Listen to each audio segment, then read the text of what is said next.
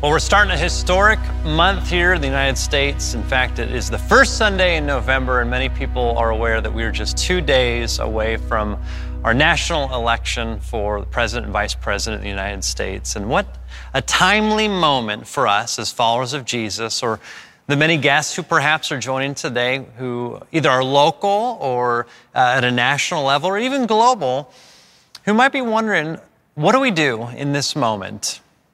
And how do we find a way to live that doesn't depend upon the circumstances, either that we want or to avoid that which we fear might happen?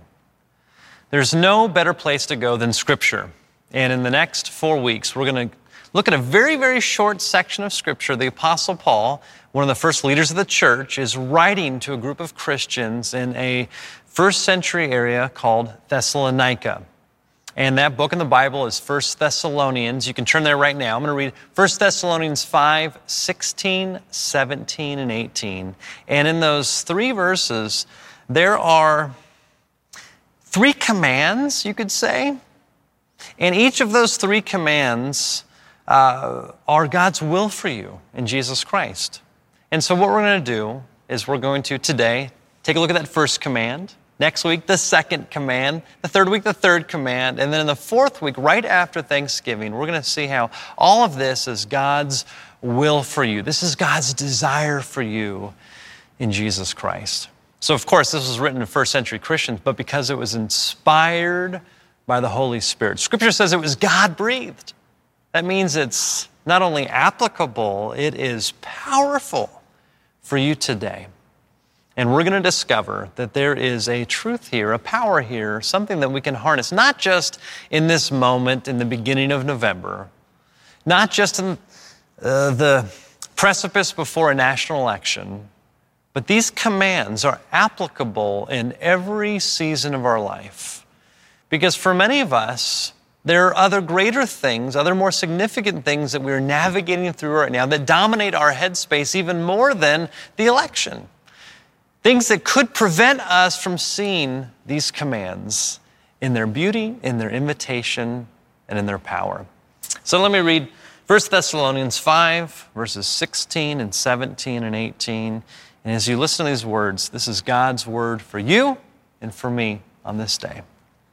The Apostle Paul writes Rejoice always, pray without ceasing, give thanks in all circumstances, for this is the will of God in Christ Jesus for you.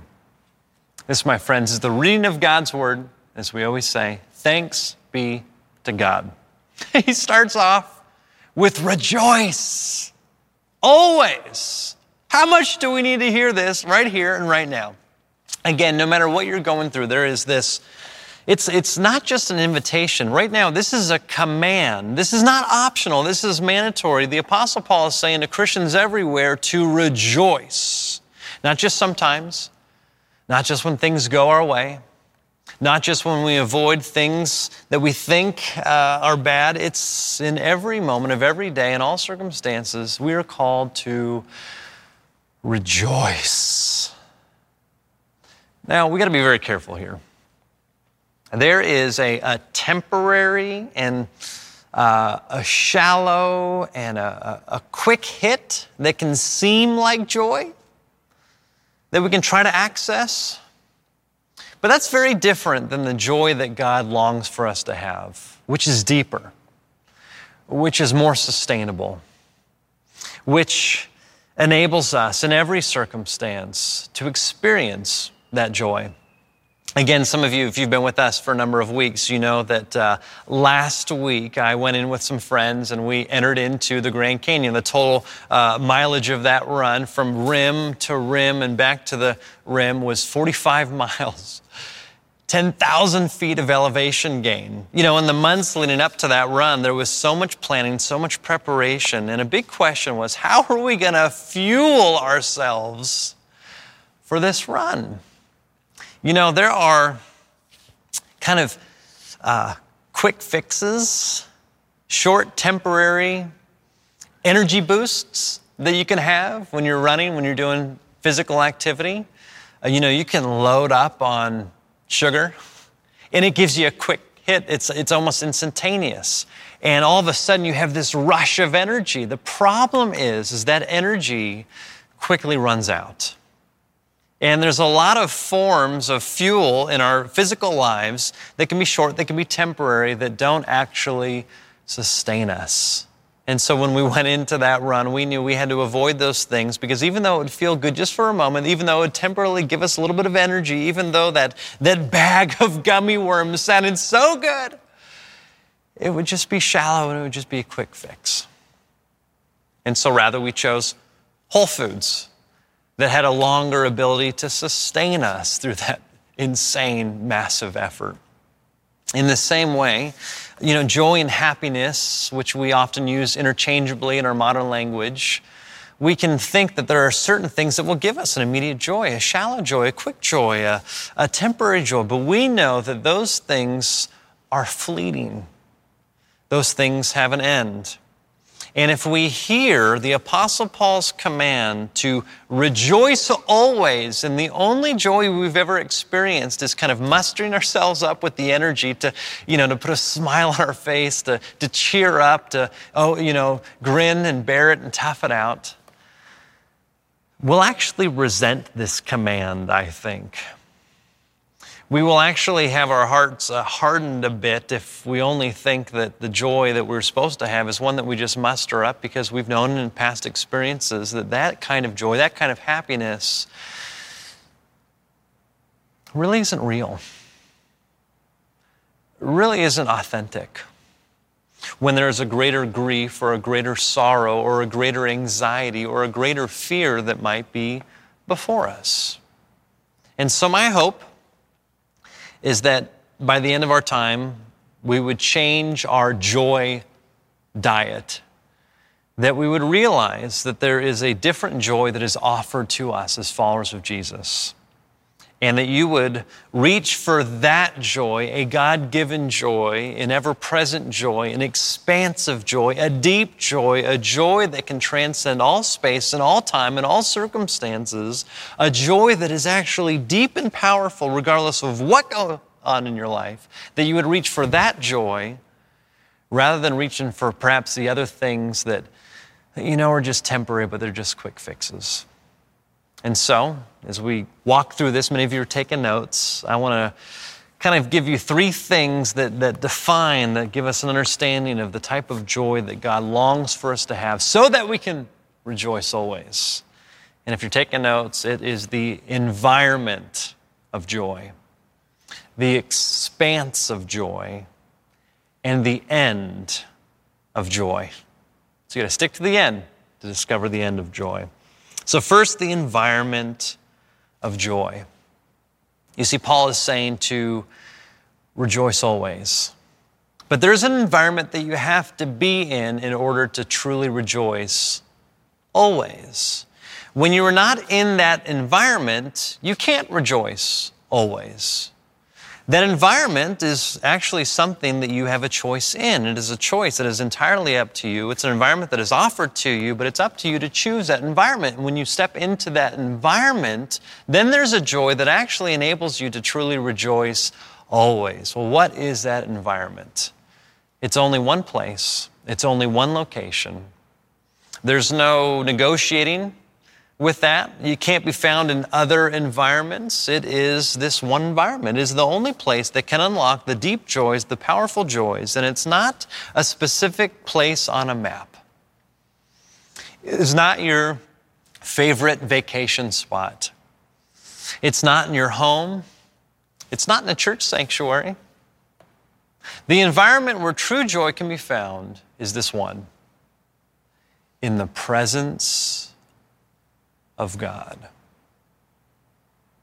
You see, in the presence of God, there is a deep and a lasting joy that you can access that is unlike any other environment that you can be in. And the beauty of the presence of God is that God's presence is everywhere. The problem is, is so much of life we, we don't acknowledge God's presence. We, we, we can be in God's presence and be so wrapped up in our own ways, our own things. We can be so focused on other things or the physical environment that we're in or the dreams that we have or trying to get the experience that we want that we miss out on the real environment that is right there and it's being in the presence of God. Now, I need you to know that being in the presence of God is not just a joyful thing. In fact, to be in the presence of God, when you look at all of Scripture from beginning to end, in some ways is also a terrifying place to be. When you are actually in the presence of God. You see, throughout Scripture, when people stepped into the presence of God, when God showed up, immediately, as I've heard it said before, uh, they were they were sucking tile. Their face was on the floor because they were overwhelmed with the holiness and the beauty and the grandeur and the glory and the justice and the power of God. And yet, somehow, in the presence of God, being face to face with the most powerful being in the cosmos that spoke everything into existence that when the truth of God was revealed that caused people to be humbled in God's presence, the love and the grace of God was right there as well. That didn't crush people, it lifted them up with joy. I want to give you one example.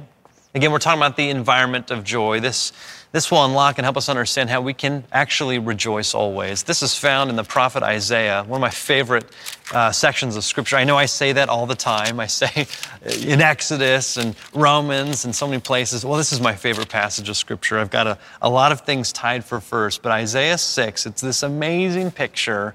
Uh, the prophet Isaiah, who was known as a communicator, one of the strongest things about him was his ability to speak to convince people to believe and to, to rally behind a cause because of his power of his speaking voice. And he writes this, he has this vision. It says this in Isaiah chapter 6, verse 1. I want you to hear and see the environment that Isaiah is in. In the year that King Uzziah died, this is a historical moment, Isaiah writes, I saw the Lord sitting on a throne this is a vision of the heavenly throne. This is a sneak peek into eternity.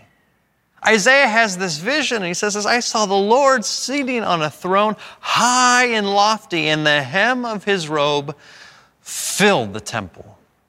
Seraphs, these were angels, were in attendance above him. Each had six wings. With two, they covered their faces.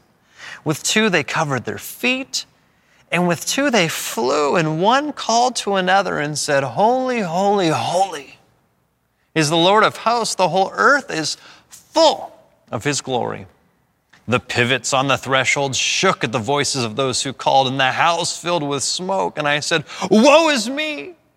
I am lost, for I'm a man of unclean lips, and I live among a people of unclean lips. Yet my eyes have seen the King, the Lord of glory. To be in the presence of God humbles you. Isaiah was humbled. The very first thing that he says is, Woe is me! Woe is me! I am in the presence of greatness. I'm not using God. God can't be used. God is vastly overqualified to be my assistant. Woe is me! And then he says, I'm a man of unclean lips. Even the strongest thing about him, his ability to speak, was nothing in the presence of the glory of God. So, in the environment of God, on one hand, there is terror, there is awe shaking power. But then the grace and love of God moves in, and I want you to hear this as well. Then one of the seraphs, again the angels, flew to me holding a live coal that had been taken from the altar with a pair of tongs. The seraph touched my mouth with it and said, Now that this has touched your lips, your guilt has departed and your sin is blotted out. Then I heard the voice of the Lord saying, Whom shall I send, and who will go for us? And I, Isaiah, said, Here I am, send me. What an emotional roller coaster that Isaiah has just experienced being in the presence of God. First, he says, Woe is me in the presence of greatness, in the presence of glory, in the presence of the King of Kings. He is humbled, he is brought down low. Even the greatest thing about him is unclean. And then grace moves in. His sin is blotted out, he is made whole. And that is a foreshadow of the work of Jesus on the cross to enables us in God's presence to be completely humbled because we don't deserve God's love, and yet because of the grace of Jesus, our sin has been washed away. We've been made whole. We've been redeemed. We've been purchased. And now, like Isaiah, God looks at us and sees in us not somebody who is unworthy, but someone who is now worthy for us in Christ and when the Lord spoke out and said, Whom shall I send? There was a joy, I believe, that emanated forth from Isaiah. A joy of realizing how lost he was and now he had been found. A joy that came from how low he had been humbled to now high he had brought up. That when the the invitation, the call upon his life, whom shall I send? Who shall go for me? Isaiah jumped on the opportunity. He didn't need to hear the job description. He didn't need to know what the pay was. He didn't know what the hours were. He said, Here I am, Lord, send me. And he was sent out in the joy of the Lord. You see, in the presence of God, which you can only survive through faith and trust in Jesus Christ, by being covered over by the blood of Christ that enables God to be in your presence and have justice, your sin paid for, but the grace to be extended to you because you are in Christ through faith and trust in Him. You can see this in the Old Testament, the foreshadow for this truth, and you see it in the New Testament. I'm going to read a couple verses for you. In Psalm 5:11, King David writes, "But let all who take refuge in you, O Lord, rejoice. Let them ever sing for joy. So, God, spread your protection over them, so that those who love your name may exult in you. You see, when you find the environment of your life in the presence of God, you can rejoice. But it's a choice you have to step into. Again, God longs for you to be in God's presence all the time. And of course, in Christ, you are enabled to experience being in the presence of God. And yet, when we close up Scripture, we stop praying, we stop spending time in God's Word, we can get wrapped up in the ways of the world. And the environment in which we live uh, can be one where we begin to think that joy will only come if the right circumstances play out. And so, sadly, even though this sermon today, on November 1st, there is a command from Scripture given rejoice always. There's some people who those words fall on deaf ears because they're saying, Well, I will rejoice on the evening of November 3rd. Or maybe it's going to be the morning of the 4th, or maybe it's going to be a week later when my candidate wins. And some sadly miss this powerful truth because they miss that true joy comes not from any earthly thing, not from any human thing, not from any circumstance that we want or the avoidance of one that we don't want. They miss those things and they get wrapped up in the ways of the world, thinking that somehow certain things are connected to joy. It's always been this way. This isn't just a modern thing, this has gone back since the beginning of time. And we need that perspective. Listen to this. This is uh, Psalm 4, verse 7. Again, King David writes this God, you, you have put joy in my heart. It's not a circumstance, it's not an outcome, it's not a doctor saying you've now gone into remission. It's not a boss saying you're getting the raise. It's not an employer saying you got the job. It's none of those things. David is saying, You, Lord, you have put joy in my heart. And that joy is more than when their grain and their wine abound. You see, King David knew it back then, and same for us today, that there's a lot of different things that we think will give us joy, a lot of different environments that we think will give us a real sense of joy. But all of those things, kind of just like the sugar high, last for a bit, but they have limits to them. There's a shallowness to them. And there's this great and profound invitation that the Apostle Paul, through the power of the Spirit in 1 Thessalonians 5 16, has for you and for me to rejoice always. And the only way we can do that is in every moment of every day, every decision in our prayer life, to know I am in the presence of God. I'm in the presence of God right now while I'm alone. I'm in the presence of God while I'm with community. I'm in the presence of God while I'm waiting in the doctor's room. I'm in the presence of God while I'm on social media. I'm in the presence of God for waiting for the results to come in. I'm in the presence of God as I am in the midst of an argument with one I love. I'm in the midst of the presence of God when I'm angry at the person that I can't stand. The question becomes Will you find your mind, your heart, the presence of your being, operating from being in that presence, from choosing to see with eyes of faith that in this moment, there is a joy that God longs for me to experience, and that you would access that regardless of the circumstances. Another verse, so this is Psalm 16, verse 11. King David writes, In your presence there is fullness of joy. I love that. It's not just a little bit of joy, it's not just joy. In your presence, God, there is fullness of joy. In your right hand are pleasures forevermore.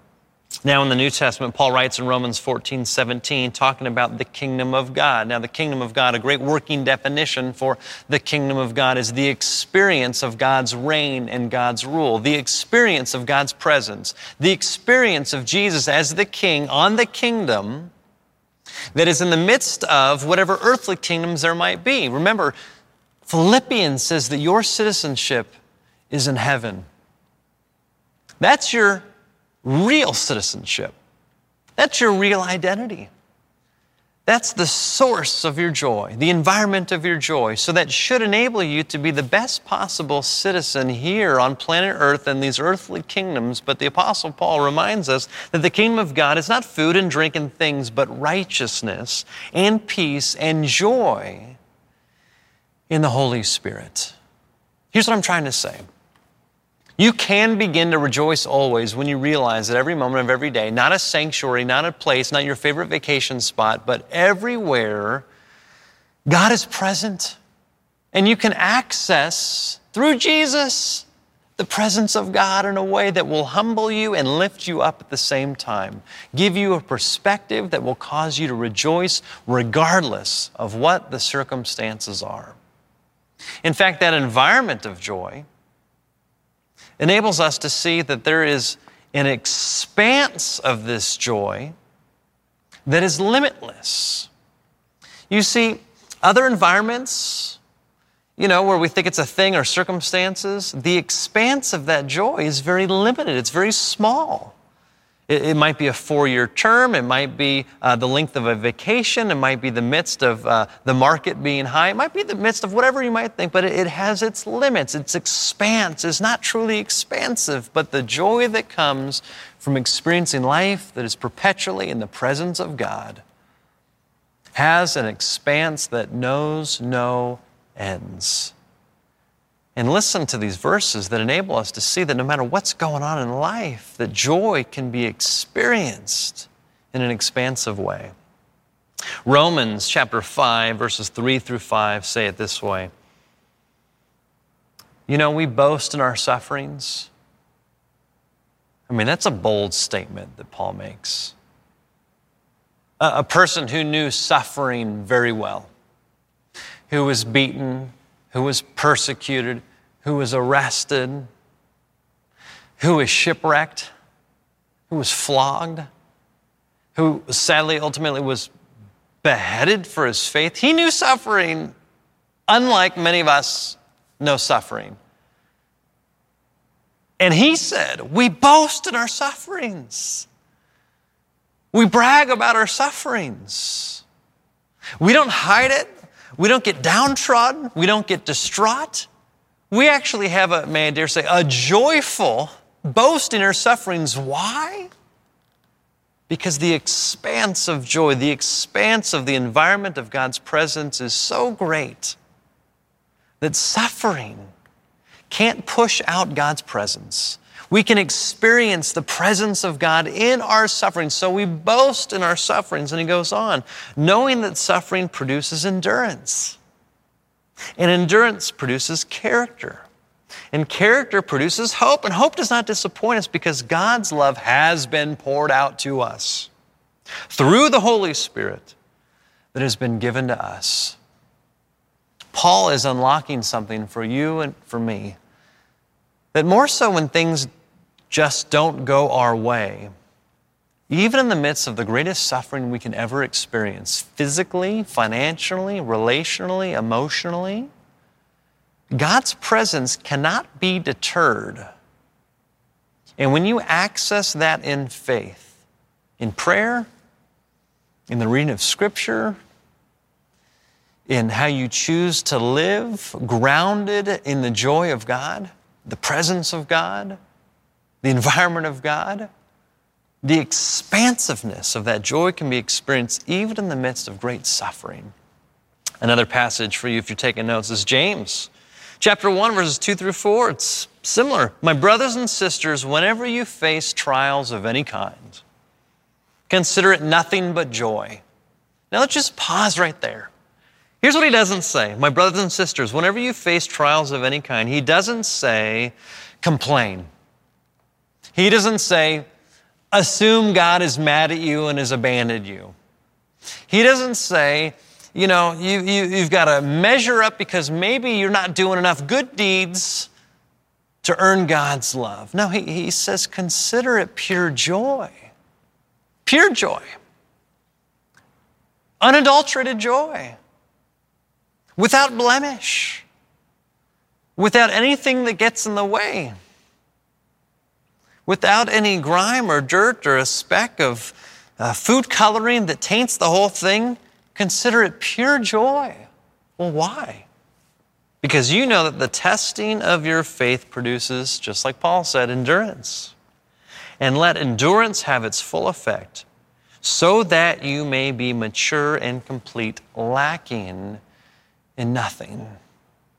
Even in Romans 8, it says this that nothing in all of creation can separate us from God's love, whether height or depth nor anything else in all of creation. Separate us from God's love.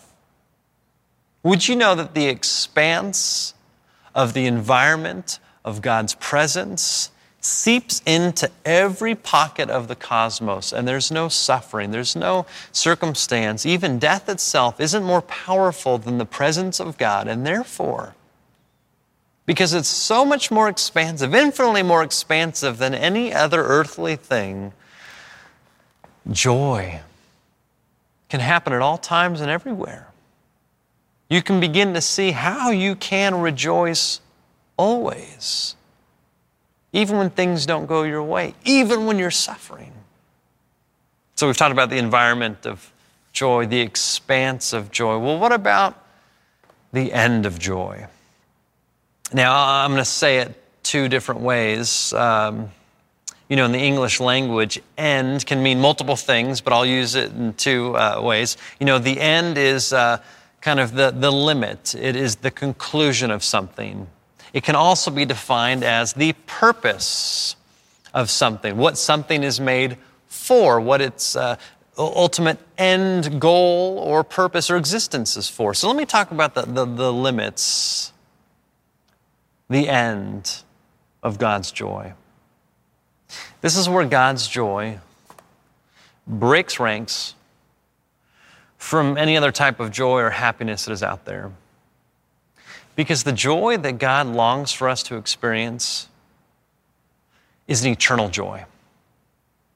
A joy that we can actually experience more and more in this lifetime as we press into the life that God calls us to live. A joy that, through the power of the Holy Spirit, in fact, is one of the fruit of the Spirit. In fact, it's love and joy and peace and patience, one of the fruit of the Spirit of God in your life. Because you've put your faith and trust in Jesus, now the Spirit of God dwells in you. One of the fruit that is produced in your life is joy. God helps you with the joy so you can actually, in God's presence, rejoice more and more because it's not you rejoicing in your own strength, it is the Spirit of God helping you rejoice because that's the fruit of the Spirit of God being in your life, the joy that comes from the Lord. It's this never ending cycle that grows more and more as you submit your life to God's words, you spend time in prayers, you practice the way of Jesus. And that is just the tip of the iceberg compared to the fullness of joy that we're going to experience in God's presence. In fact, Jesus says it this way. Again, one of my favorite passages of Scripture in John 15. Maybe you want to turn there right now, whatever Bible you have, whether it's a, a physical copy or a digital copy. Uh, John 15, you know, it begins with Jesus saying, I am the vine and you are the branches.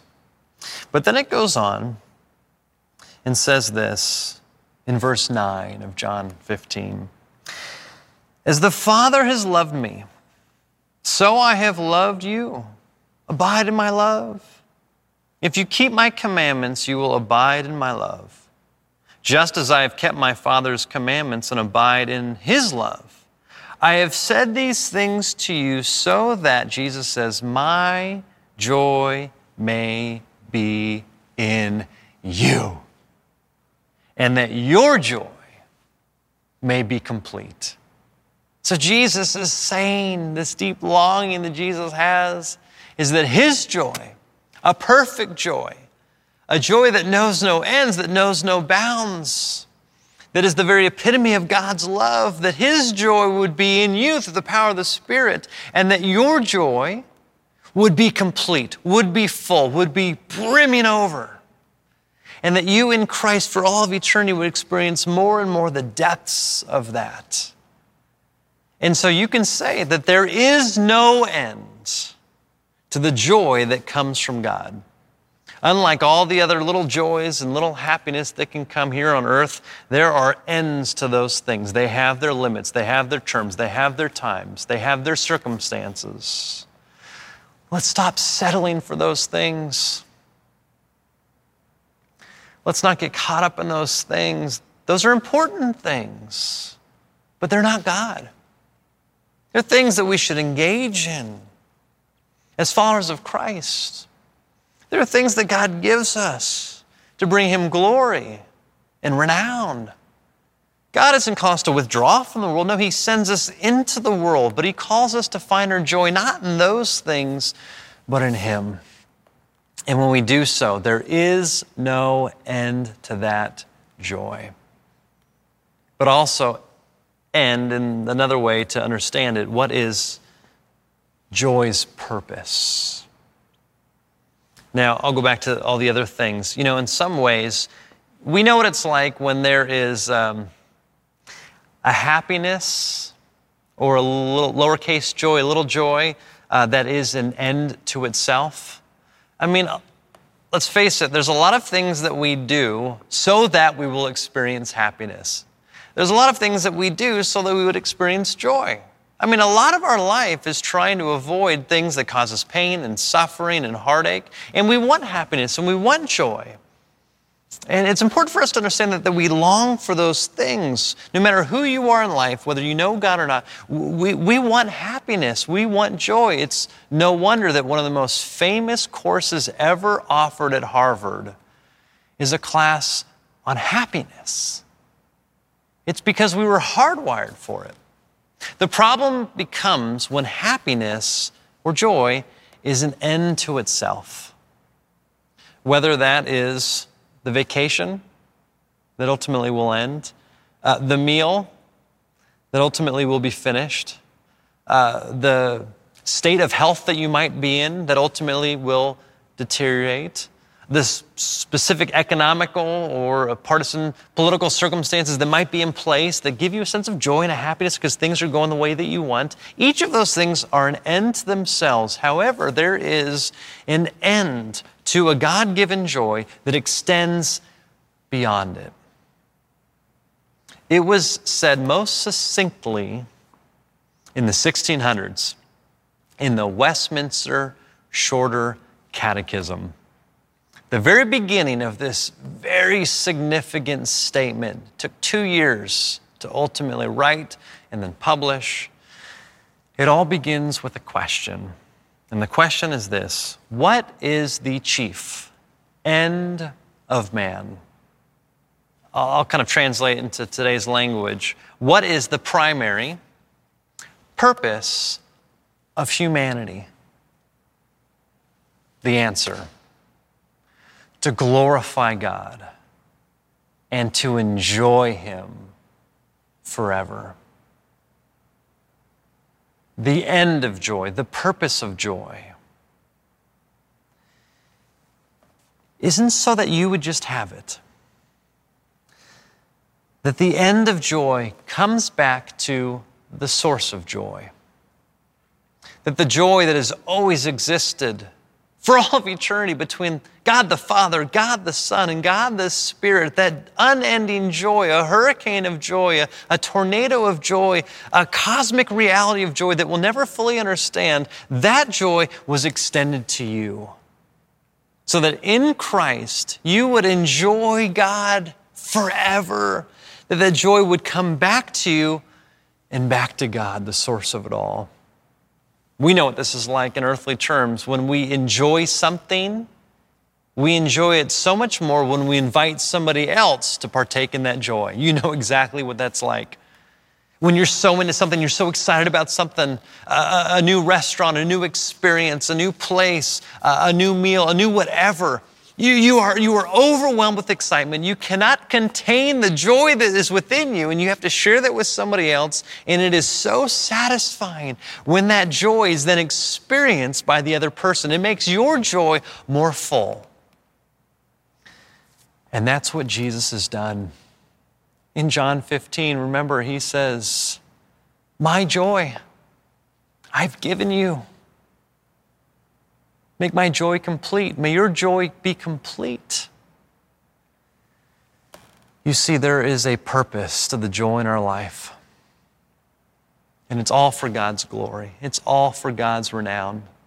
And my prayer for you is that you would get caught up in that never ending cycle of joy, that you would choose to step into and experience the presence of God that you would see the presence of God as an environment that is not bound by a physical place, it's not bound by a sanctuary.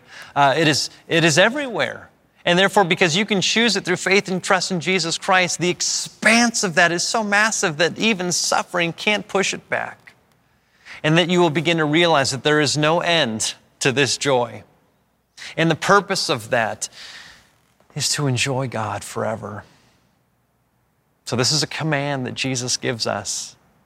But he doesn't command it to us and then step back and see if we can measure up or not. He commands it to us and then he gives us God's Spirit. He gives us his joy. It's all a matter of being caught up in the joy of the Lord. And the joy of the Lord is strength. The joy of the Lord is peace. The joy of the Lord is love. The joy of the Lord is power in ways nothing else can provide. So as we begin, this sermon series. May we not wait till a certain date, certain circumstance. May we choose now to rejoice in the Lord. Let's pray. Jesus, I thank you that you are full joy, come in the flesh, and you offer us a joy unlike anything else. It's a joy that puts everything else in context. It's a joy that actually enables us to grieve to have sorrow, uh, to have frustrations, but we have a joyful grieving, a, a joyful sorrow, a, a joyful frustration. Help us to understand what that looks like in our life through the power of your Spirit, Jesus. May we be joy filled people. For your glory and your renown. It's in your name we pray and we say together, Amen.